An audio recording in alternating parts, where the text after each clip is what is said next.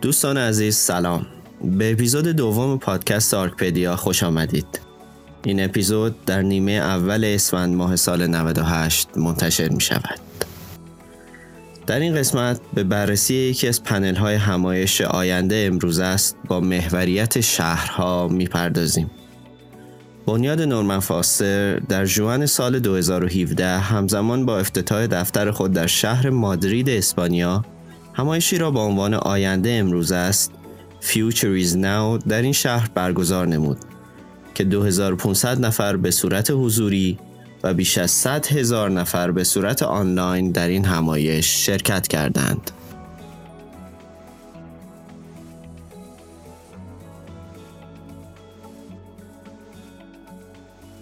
پنل های همایش با حضور متخصصین، متفکرین، دانشجویان و فعالان طیف های مختلفی از رشته های معماری، طراحی و نوآوری به بحث پیرامون چالش برانگیزترین مسائل مربوط به ساخت محیط زندگانی بشر یا شهرهای آینده اختصاص داشت. این همایش با جمعآوری و به بحث گذاشتن دیدگاه های متفاوت و تازه در مورد آینده شهرها طرز تفکر غالب امروزی در این زمینه رو به صورت کاملا موفقیت آمیزی به چالش کشید. در اینجا یکی از پنل های این همایش که با حضور نورمن فاستر، مایکل بلومبرگ، ریچارد بردت و مایا لین به گردانندگی فرانسین لاکوا برگزار گردید رو با استفاده از فیلم رسمی این رویداد که توسط بنیاد نورمن فاستر منتشر شده است برای شما تعریف می‌کنم. با توجه به گستردگی این همایش پنل های دیگری از اون به عنوان منبع تولید اپیزودهای دیگری از این پادکست در آینده مورد استفاده قرار خواهد گرفت.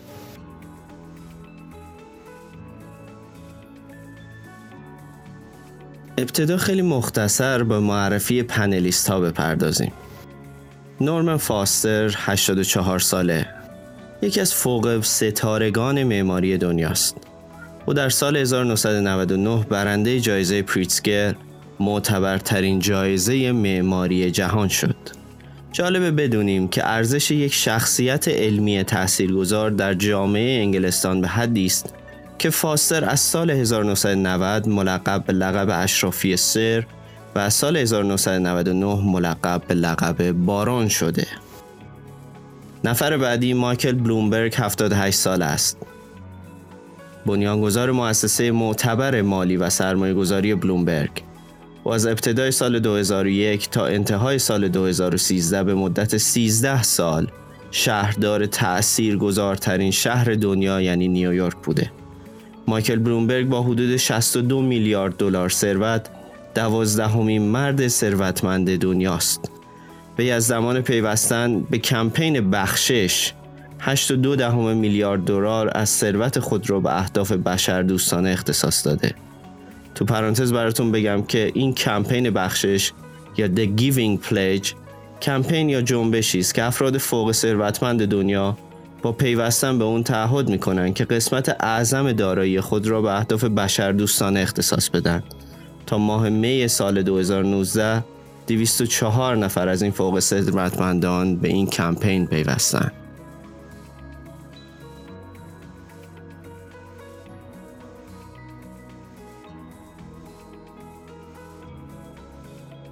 پنلیست بعدی ریچارد بردت 64 سال است. وی استاد مطالعات شهری در مدرسه علوم اقتصاد و سیاست لندنه. او در انتشار چندین جلد کتاب تحقیقاتی در مورد مطالعات شهری نقش داشته. نفر بعدی مایا لین 60 ساله معمار، طراح و هنرمند آمریکایی است که تمرکز وی در ساخت مجسمه و المانهای شهری است. در 21 سالگی برنده مسابقه طراحی یادمان کشته شدگان جنگ ویتنام در واشنگتن گردیده. این یادمان همون دیوار سیاه معروفیه که نام کشته شدگان جنگ بر روی آن نقش بسته و اگر اهل فیلم دیدن باشین حتما اون رو در فیلم های بسیاری دیدید.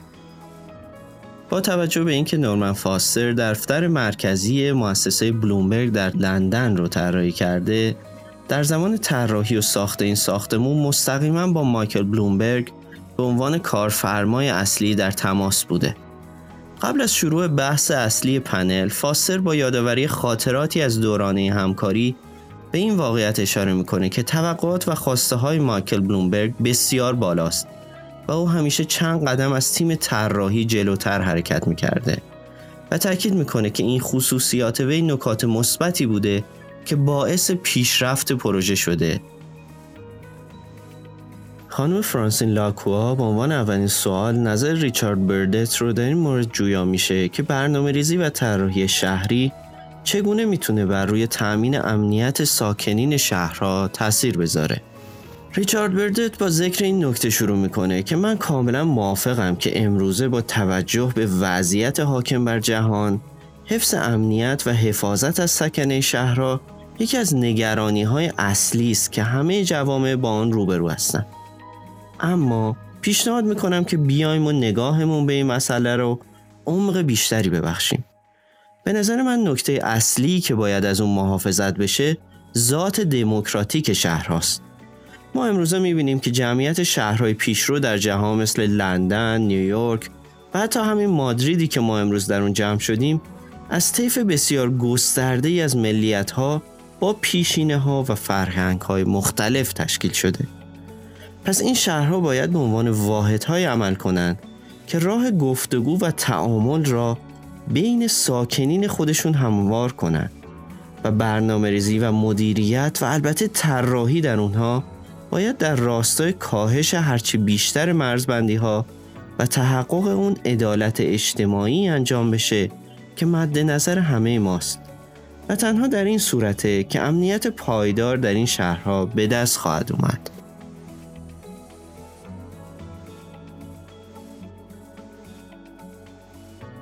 عکس معروفی از شهر ساوپائولو وجود داره که حتما همتون اون عکس رو دیدین. اگرم ندیدین با یک جستجوی ساده در اینترنت می‌تونید اون رو پیدا بکنید. در این عکس نشون داده میشه که در شهر ساوپائولو دیواری وجود داره که در یک طرفش فقر به حدی است که ابتدایی ترین زیر ساختهای شهری مثل آب سالم در آن وجود نداره و در طرف دیگرش سرمایه و ثروت به حدی انباشته شده. که برجهایی با استخر خصوصی برای هر واحد در اونها ساخته میشه. و فرانسین باید اشاره کنم که در سفرهایی که من به نقاط مختلف دنیا انجام میدم متاسفانه شاهد این هستم که هر روز این مرزبندی ها و دیوار کشیدن ها در حال افزایشه و به نظر من این راه ما رو به اون جایی که مد نظرمون هست نمیرسونه و به این شیوه اون امنیتی که ازش صحبت کردیم محقق نمیشه. در اینجا مایکل بلومبرگ هم وارد بحث میشه و اضافه می‌کنه که در تایید حرفای ریچارد می‌خوام خاطره رو براتون تعریف کنم. درست بعد از حادثه 11 سپتامبر که من به عنوان شهردار نیویورک انتخاب شده بودم اما هنوز کارم رو به صورت رسمی شروع نکرده بودم جلسه ای با مدیران شرکت امریکن اکسپرس داشتم. با توجه به اینکه دفتر این شرکت دقیقا مقابل محل برج‌های دوقلو بود دفاتر اونها شدیداً آسیب دیده بود اما اونها در اون جلسه به من گفتن که ما در این شرایط در کنار مردم شهر نیویورک خواهیم موند و با قبول تمام ریسک ها و هزینه هاش دفاترمون رو دوباره خواهیم ساخت و از این فاجعه عبور خواهیم کرد. من با اجازه اونها این تصمیمشون رو به صورت عمومی به مردم به گوش مردم آسیب دیده شهر نیویورک رسوندم و بهشون این پیام رو دادم که در این شرایط همه با هم آسیب دیدیم و همه با هم از این بحران عبور خواهیم کرد. فرانسین لاکو از نورمن فاستر سوال می‌کنه که آیا به نظر شما معماری و برنامه ریزی شهری به سمت سیاسی شدن پیش رفته؟ منظورم اینه که تغییرات ساختاری که در شهرها صورت می‌گیره اگر به صورت عمومی و توسط دولت و مراجع رسمی و از بالا اعمال بشه آیا به نظر شما مفیده یا شما با اون موافق نیستید؟ فاستر در جواب میگه که خب من فکر می‌کنم که تا حدودی این اتفاق افتاده. اما نظرم اینه که الزامن هم اتفاق بدی نبوده. ببینید بهترین نمونه های شهری که ما امروز می‌تونیم از اونها اسم ببریم در طول مسیر رسیدن به شرایط امروزشون شاهد دخالت های اساسی مدیریت شهری در تغییر ساختار و پلان اون شهرها بودن. اما این تغییر ساختار و پلان که از سمت مراجع رسمی و از بالا انجام گرفته در راستای ایجاد پتانسیلی بوده برای فعالیت معماران و طراحان غیررسمی از پایین. در نتیجه می‌بینیم که این تغییر ساختارها و این اعمال قدرتهایی که از طرف مراجع رسمی صورت گرفته جا رو برای فعالیت معماران و طراحان شهری و سرمایه گذارای کوچک باز کرده. من می‌خوام در اینجا پاریس رو برای شما مثال بزنم که در دهه های انتهایی قرن 18 هم یکی از بدترین شهرهای اروپا از نظر طراحی و کارآمدی بود. اما پس از به قدرت رسیدن ناپلون و در دوران اصلاحات دستوری که او انجام داد یکی از اقداماتی که انجام شد ایجاد برنامه‌ریزی شهری و طراحی دوباره پاریس بر اساس اون برنامه‌ریزی بود که باعث شد پاریس به یکی از اولین شهرهای دارای طرح تفصیلی به معنای نوین اون باشه و امروز شرایط شهر پاریس رو می‌بینیم. برای من بسیار جالبه که می‌بینم خیلی از شهرهای دنیای غرب نقش اساسی برنامه ریزی و مدیریت شهری رو کاملا فراموش کردن.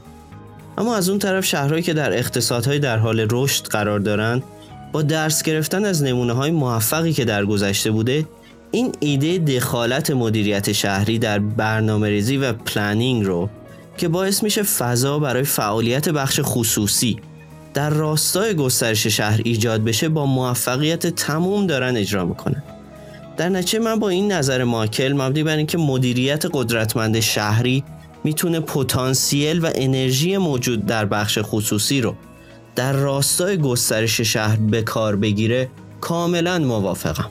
در اینجا مایکل بلومبرگ اضافه می‌کنه که محله منحتن نیویورک به دلیل اینکه در بین دو رودخانه واقع شده امکان گسترش در سطح رو از دست داده و به جای اون در ارتفاع گسترش پیدا کرده و در نتیجه یک منطقه کوچک هر روز میزبان جمعیت انبوهی است که به اونجا میان و همین محدودیت ظاهری باعث شده که ما در منحتن به یکی از کارآمدترین سیستم های حمل و نقل عمومی دست پیدا کنیم ممکنه شما ببینید که در خیابان های منحتن ترافیک وجود داره. اما به نسبت جمعیتی که هر روز به این منطقه وارد و خارج میشن حجم خودروی شخصی در این منطقه واقعا ناچیزه. و این دستاوردی بوده که با برنامه ریزی و مدیریت شهری محقق شده. در این قسمت مایالین هم با ذکر این نکته که تفاوت عمده‌ای در طراحی و به وجود آمدن شهرها در دو دوره وجود داره وارد این بحث میشه او عنوان می‌کنه که به نظر من این واقعیت رو باید در نظر بگیریم که شهرها تا انتهای قرن 19 هم حول انسان و راه های پیاده شکل می گرفتن. در صورتی که شهرهای قرن بیستم پس از وقوع انقلاب حمل و نقل که با تولید انبوه اتومبیل به وجود اومد حول محور جاده ها شروع به شکل گرفتن کردن و نکته ای که ما در قرن 21 با اون مواجه هستیم و باید سعی کنیم که راه حلی برای اون پیدا کنیم اولویت بخشیدن دوباره به انسان در شهرهایی است که حول محور خودرو شکل گرفتن. مسئله ای که همون جور که ماکل اشاره کرد در مناطقی مثل منحتن با بالا بردن تراکم شهری میسر شده و ارتباط تک تک افراد شهر رو بدون استفاده از خودرو ممکن کرده در اینجا فرانسین لاکوا از ریچارد بردت می‌پرسه که با توجه به اینکه شهرهای مختلف در سراسر دنیا شرایط و در نتیجه احتیاجات متفاوتی دارند آیا شما فکر می‌کنید که فرمول یگانه ای وجود داره که بتونیم بگیم برای تمام ابر شهرهای دنیا کار می‌کنه؟ ریچارد بردت در پاسخ میگه که نه به نظر من هیچ فرمولی وجود نداره که ما با استفاده از اون بتونیم مشکلات و مسائل همه شهرها رو حل کنیم. مسلما شما نمی‌تونید راهکارهایی رو که مثلا برای شهرهای جدید چین به کار می‌گیرید در شهرهای قدیمی مثل لندن یا نیویورک اجرا کنید. من هم با نظر مایا در مورد بالا بردن تراکم در راستای کوچک کردن مقیاس شهرها موافقم. قبول دارم که زیر ساختا نقش مهمی در شهرها دارند ولی من فکر می‌کنم شهرها باید مکانهایی برای نزدیکتر کردن انسانها به هم باشند و ارتباط بیواسطه اونها رو با هم تسهیل کنند. در این صورته که مشکلات شهرها به صورت خود به خود کمتر میشه.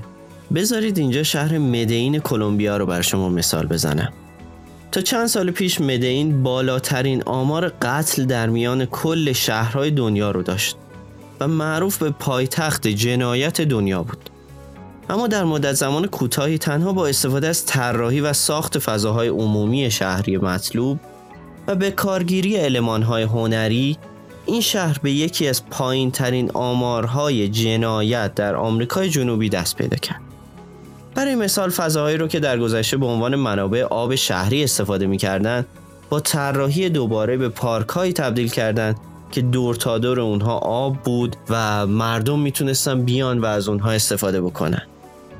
تغییرات به ظاهر کوچیک نتیجه آنچنان بزرگی داشت که این شهر امروز به قدری امنیت پیدا کرده که پذیرای توریست از سراسر دنیا شده نورمن فاستر در اینجا به نکته اساسی اشاره می‌کنه و اون همین که ما همواره در طول تاریخ شهرهامون صنعت کشاورزیمون رو از شهرها دور می‌کردیم در صورتی که این یک اشتباه تاریخی بوده. بذارید براتون توضیح بدم که چرا. اول اینکه قبول داریم که بزرگترین بازار مصرف محصولات کشاورزی شهرها هستند در نتیجه زمانی که ما محل تولید اونها رو از شهرها دور می‌کنیم باعث میشیم که مقدار بسیار زیادی انرژی که در اینجا از سوزاندن سوختهای فسیلی تعمین میشه برای رسوندن این محصولات از محل تولید به محل مصرف استفاده بشه. نکته دوم اینکه در تولید محصولات کشاورزی سه آیتم نقش اساسی دارن. زمین، آب و کود که با توجه به تولید صنعتی محصولات کود حیوانی جوابگوی نیاز نیست و باید با کود صنعتی جایگزین بشه که برای تولید اون هم مقدار زیادی انرژی مصرف میشه. در نظر بگیریم که بخوایم محل تولید محصولات کشاورزی رو به محل مصرف اون یعنی شهرها نزدیک کنیم. اولین آیتم زمین بود که به راحتی می‌توان در گرداگرد شهرها کمربند سبزی مثل کمربند سبز شهر لندن ایجاد کرد که علاوه بر استفاده شدن به عنوان محل تولید خوراک شهرنشین ها کیفیت زندگی اونها رو هم از طریق افزایش سرانه فضای سبز تا حد بسیار زیادی ارتقا می بخشه.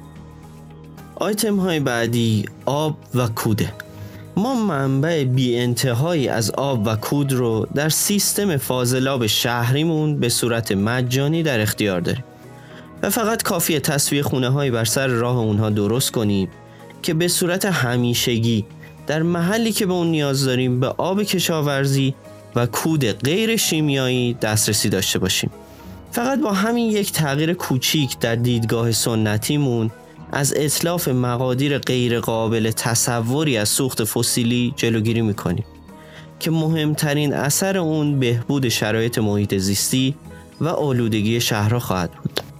و البته دستاورد بعدی که ایجاد این کمربند سبز برای ما خواهد داشت همانا جلوگیری از گسترش بیرویه شهر و افزایش تراکم در مرکز اونه. در نتیجه ما شهرهای پایداری خواهیم داشت که انرژی کمتری مصرف می‌کنند زیباتر هستند و محصولاتشون رو خودشون تولید می‌کنن.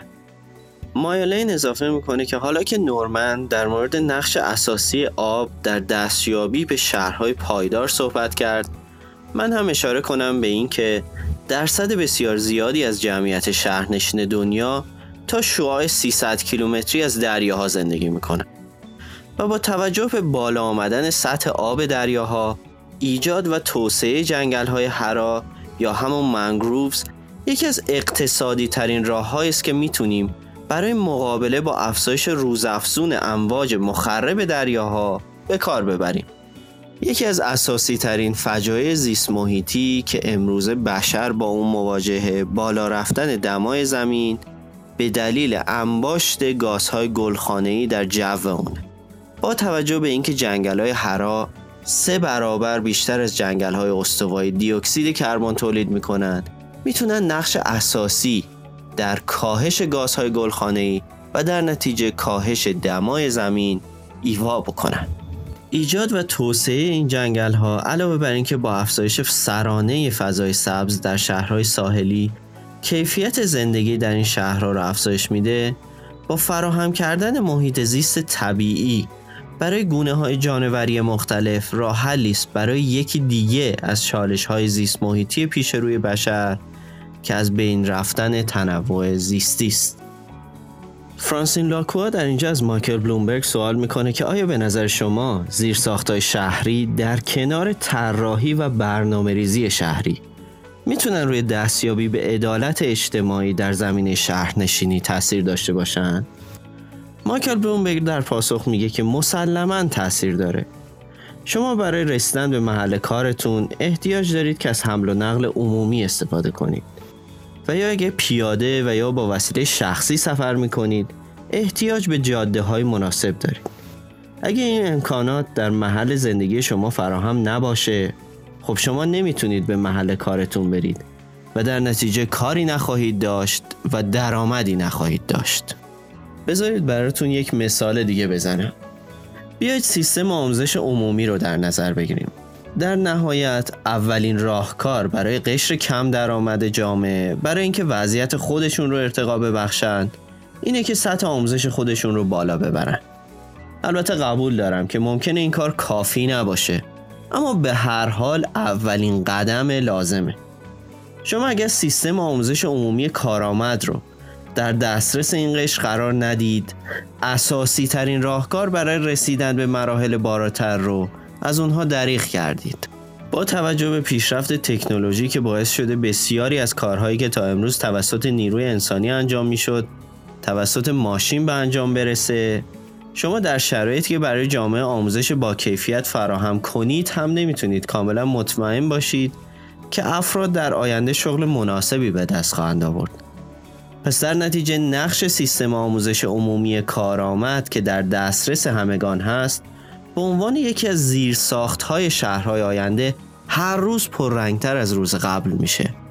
در این قسمت ریچارد بردت به بحث ورود می‌کنه و میگه که به نظر من نکته اصلی که پشت صحبت های مایکله اینه که سرمایه گذاری در زیر ساخت شهری به طور مثال در سیستم حمل و نقل عمومی مستقیما با دستیابی به عدالت اجتماعی مرتبطه. ما در قرن 19 هم تا اوایل قرن 20 در این زمینه بسیار خوب عمل کردیم.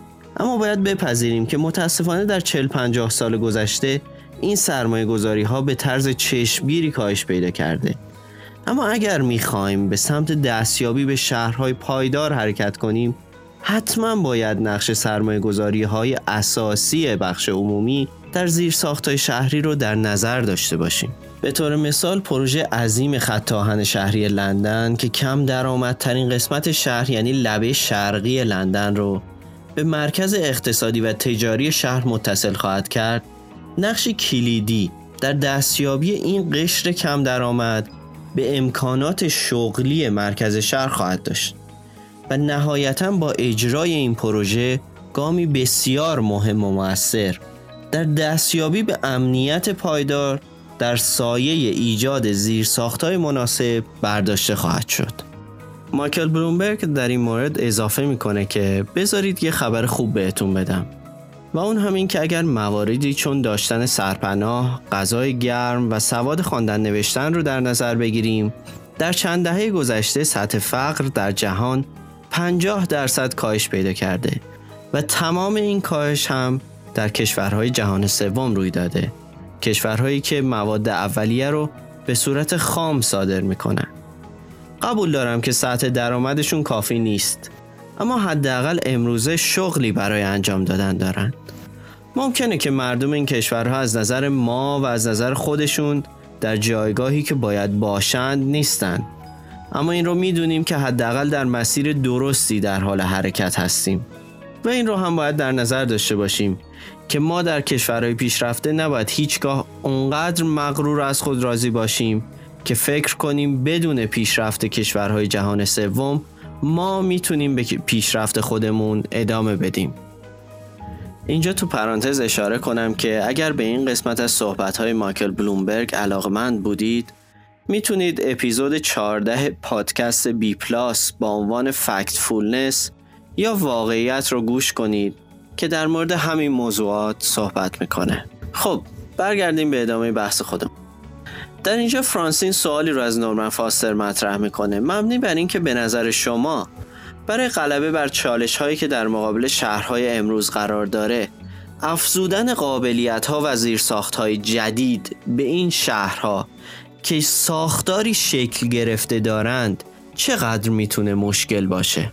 نورمن فاستر پاسخ میده که خب من فکر می‌کنم ما در این مرحله با چالش های موازی مواجه هستیم. چه شهرهای سنتی قبل از دوران اتومبیل رو در نظر بگیریم؟ چه شهرهای جدیدی که پس از همهگیر شدن اتومبیل شکل گرفتن؟ برداشت من اینه که این شهرها به سوی گسترش فضاهای بدون خودرو پیش خواهند رفت. تا با کاهش آلودگی هوا و آلودگی صوتی کیفیت زندگی در شهر رو ارتقا ببخشن اما از اون طرف مسائل دیگری پیش میاد که باید به اونها فکر کنیم. یکی از اونها این که با کاهش استفاده از خودروها شغلهای مربوط به آنها چه خواهد شد؟ و یا با تکمیل انقلابی که در صنعت حمل و نقل در حال رخ دادن است از وسایل حمل و نقل خودران گرفته تا جاده های هوشمند.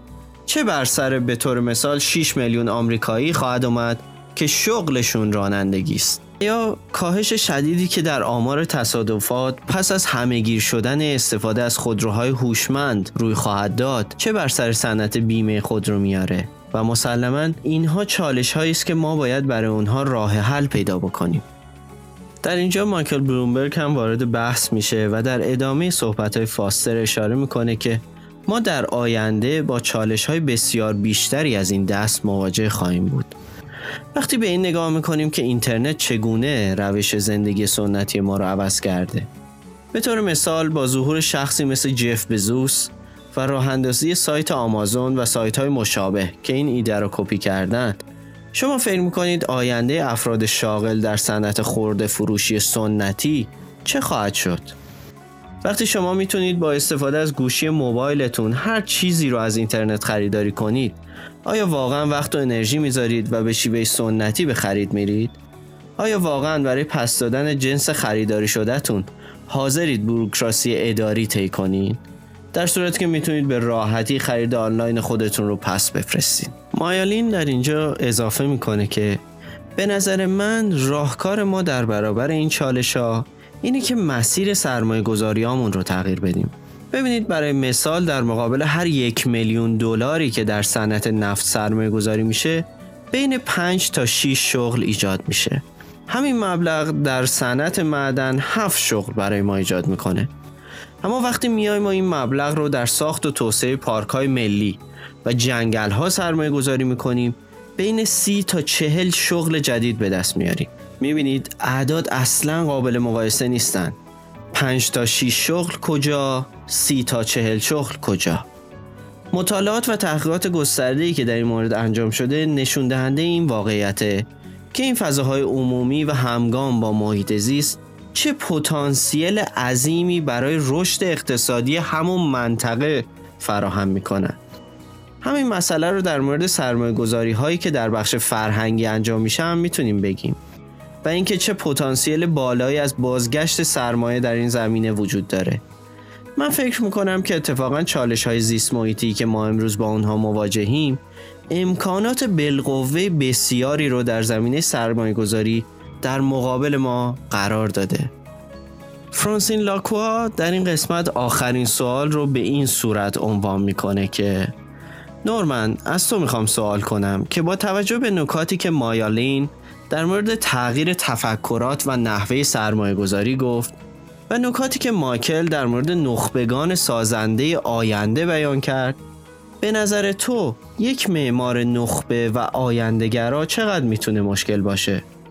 من می‌دونم که بعضی از ایده هایی رو که در طراحی کمپ اپل یا ساختمان مرکزی مؤسسه بلومبرگ استفاده کردی از چهل سال پیش داشتی اما مجبور شدی این همه زمان صبر کنی تا شرایط اجراش برات فراهم بشه. نورم فاستر در جواب میگه که فرانسین بذار جوابت رو اینجوری بدم. یک زمانی یک نامه از یک دانشجوی معماری به دستم رسید که برای من نوشته بود من در جایی به نقل از شما خوندم که گفتید معمار هیچ قدرتی نداره و فکر می‌کنم حق با شماست. هرچی که جلوتر میرم با دیدن روابط معمار با عوامل دیگه پروژه بیشتر به این جمله شما اعتقاد پیدا می‌کنم و امیدم رو به اینکه بتونم تغییر ایجاد کنم بیشتر از دست میدم.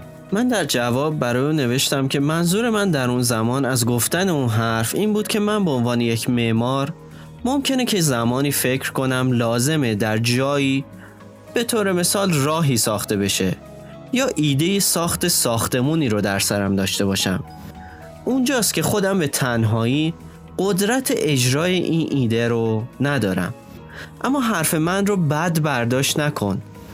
معماران یک قدرت اساسی دارند و اون قدرت چیزی نیست جز اختیاراتی که از طرف کارفرما به اونها برای تصمیم گیری در تک تک جزئیات پروژه داده میشه. افرادی مثل مایکل که رهبران زمانه ما هستند نمی‌تونن شخصا پروژه هایی رو که در سر دارن اجرا کنن. اونها توانایی های دیگه ای دارن و مسئولیت اجتماعیشون چیز دیگه ایه که در مورد مایکل وظایف شهرداری نیویورک و مدیریت مؤسسشه و کارهای خیریه‌ای که انجام میده. پس او نه زمانش رو داره و نه اصولا لازمه که خودش ایده ای رو که داره اجرا کنه. در اینجاست که با من به عنوان یک معمار تماس می‌گیره و قدرت خودش رو به عنوان یک کارفرما و سرمایه گذار در اختیار من می‌ذاره. تا بتونم با توجه به ایده هایی که اون در ذهنش داره پروژش رو براش پیش ببرم و به اتمام برسونم.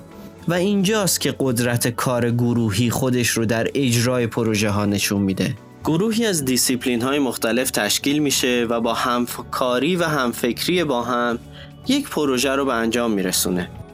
من فکر می‌کنم کار گروهی کلید اصلی موفقیت پروژه هاست. شما اگر نگاه کنید در مسابقات دو چرخ سواری در دنیا هم می‌بینیم که شرکت کننده ها به صورت تیمی حرکت می‌کنن. چون یاد گرفتن که اگه به این صورت حرکت کنن مسافت بیشتری رو می‌تونن در مدت زمان کمتری طی کنن. در اینجا مایکل بلومبرگ هم اضافه می‌کنه که من فکر می‌کنم هیچکس به تنهایی توانایی انجام کاری رو نداره و کارها همیشه باید به صورت گروهی انجام بشن. مثلا به این فکر کنید که شخصی جایزه نوبل رو برای کشف داروی سرطان بگیره. خب مسلما اون به تنهایی این کار رو انجام نداده و در پشت سرش گروه هایی بودند که مثلا هزینه تحقیقاتش رو پرداخت کردند یا آزمایشگاه های مجهز رو ساختند در آنالیز نتایجش کمکش کردن و و و.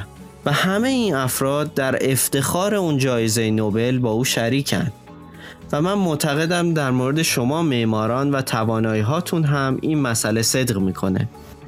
در ابتدا شخصی مثل من باید باشه که ایده ای رو در مورد ساخت ساختمونی داشته باشه. بعدش بیام و به تو و توانایی هات به عنوان یک معمار اعتماد کنم و تصمیم گیری ها رو به تو واگذار کنم.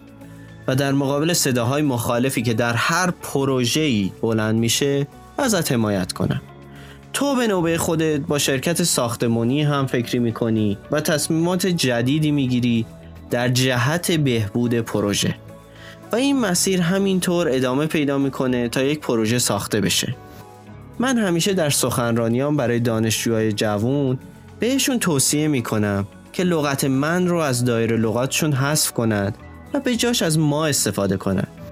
برای اینکه من اعتقاد دارم هیچ کدوم از ما که در این سالن جمع شدیم و کلا هیچ کسی در دنیا نمی‌تونه هیچ پروژه‌ای رو به تنهایی به سرانجام برسونه. ریچارد بردت هم در ادامه صحبت های بلومبرگ اضافه می‌کنه که من هم با تمام حرفهایی که نورمن و مایکل زدن موافقم. اما این رو فراموش نکنیم که دانشگاه ها و مؤسسات آموزشی که در حال تربیت نسل بعدی متخصصینمان هنوز بر اساس تفکر کار انفرادی فکر و عمل می‌کنن و دانشجوها در اون مؤسسات در معرض این تفکرات و صحبت هایی که ما امروز اینجا انجام دادیم قرار نمی‌گیرن. و اینجاست که اهمیت نقش مؤسساتی مثل نورمن فاستر فاوندیشن در مطرح کردن این مباحث و در اختیار قرار دادن اونها پررنگتر میشه. هدف پادکست آرکپدیا هم ایجاد پلیه که باعث بشه این مطالب در اختیار دانشجو و متخصص ایرانی قرار بگیره. آنچه شنیدید یکی از پنل های بحث و گفتگویی بود که در همایش آینده امروز است بنیاد نورمن فاستر در جون سال 2017 اتفاق افتاد. ما در آینده نیز از پنل های دیگر این همایش برای ساخت اپیزودهای بعدی پادکست استفاده خواهیم کرد. در اپیزود بعدی که احتمال بسیار زیاد اپیزودی سریالی خواهد بود و در دو قسمت ضبط و پخش میشه گفتگوی میان پیتر آیزمن و ژاک هرتزوک رو برای شما ترجمه و تعریف خواهم کرد. این اپیزود هم به مانند اپیزود قبلی با سپانسرشیپ شما ضبط شد. شمایی که پادکست رو گوش می‌کنید و اون رو به دوستان و همکاران خودتون معرفی می‌کنید. با نصب نرم افزارهای پادکست گیر برای دوستانتون امکان دسترسی اونها به مطالب رو فراهم کنید. مطالب و منابع تکمیلی رو در وبسایت پادکست به آدرس www.arc-pedia.ir arch-pedia قرار میدم. اگر در مورد مطلب خاصی اطلاعات بیشتری نیاز داشتین می‌تونین با تیم پادکست از طریق گزینه ارتباط با ما در وبسایت و یا از طریق صفحات مجازی پادکست مثل اینستاگرام و فیسبوک در تماس باشین. لینک صفحات مجازی پادکست در هر کجایی که به اون گوش می‌کنین درج شده. تا ارتباطی دیگر بدرود.